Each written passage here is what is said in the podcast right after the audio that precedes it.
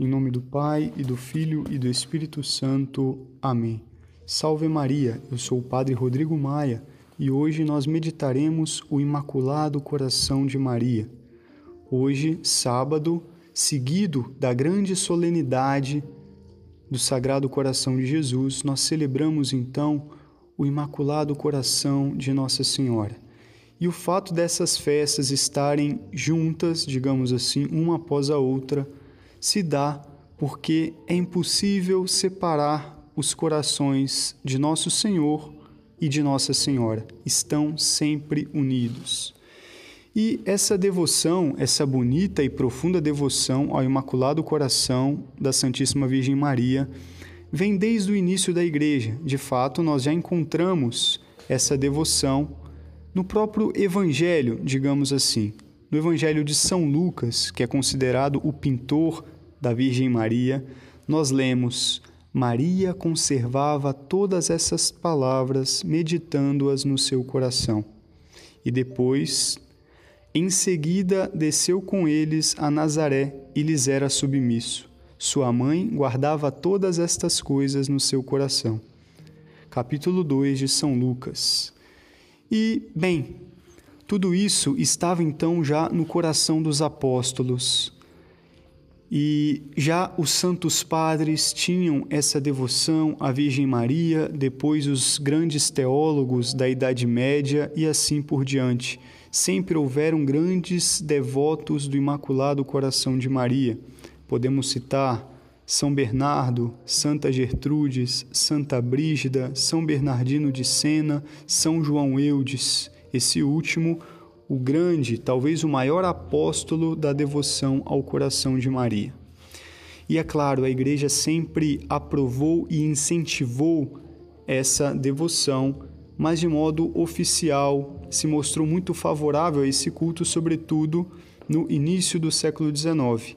E, enfim, a partir das aparições de Nossa Senhora em Fátima, a devoção ao Imaculado Coração de Maria ganhou ainda mais força especialmente na devoção particular dos fiéis, na devoção popular, assim como aconteceu com a devoção ao Sagrado Coração de Jesus. Bem, e talvez vocês já ouviram falar que essa devoção, né, como proposta por Nossa Senhora de Fátima, consiste em dedicar cinco sábados à reparação desse Imaculado Coração. Mas por que cinco sábados? Bem, em 1930, o padre José Bernardo Gonçalves, que era então confessor da irmã Lúcia, intrigado com a devoção desses cinco primeiros sábados em reparação ao Imaculado Coração, perguntou à irmã: por que hão de ser cinco sábados e não nove ou sete em honra das dores de Nossa Senhora? E a irmã Lúcia, afinal, não soube responder essa pergunta: por que cinco sábados? Ela não sabia o que fazer ou o que dizer.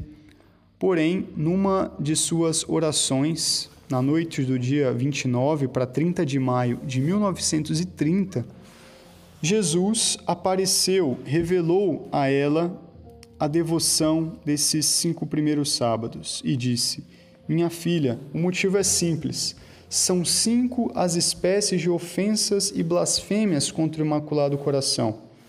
E ele numerou. Primeiro, as blasfêmias contra a Imaculada Conceição da Virgem Maria. Em segundo lugar, contra a sua virgindade.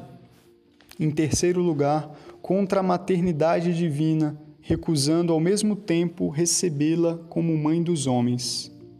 Portanto, contra a Virgem Maria ser mãe de Deus e logo ser mãe dos homens.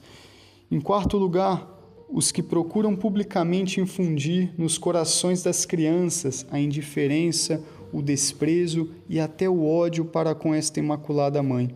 E em quinto lugar, os que a ultrajam diretamente nas suas sagradas imagens. Eis, minha filha, o motivo pelo qual o Imaculado Coração de Maria me levou a pedir essa pequena reparação e, em atenção a ela, mover a minha misericórdia ao perdão para com essas almas que tiveram a desgraça de a ofender. Portanto, vejam a profundidade dessa devoção. Reparar o coração de Nossa Senhora, que é verdadeiramente atacado por esses tantos tipos de blasfêmias, tantos tipos de ofensas. Portanto, dedicar cinco sábados com essa finalidade é o desejo do próprio Jesus.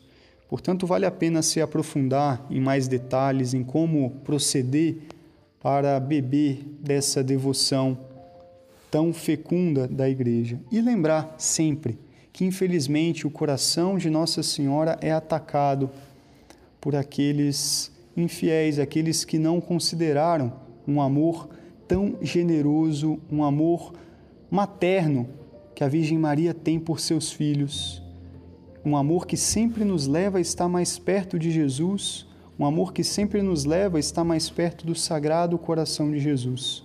Portanto, lembremos, sobretudo neste dia, de honrar a Virgem Maria com orações de confiança, com súplicas a esse imaculado coração, buscando reparar tantas ofensas e buscando beber desse amor. Lembrando que Nossa Senhora é refúgio dos pecadores, ela é aquela que acolhe a cada um de nós, nos levando sempre para Jesus. Imaculado Coração de Maria, sede a nossa salvação.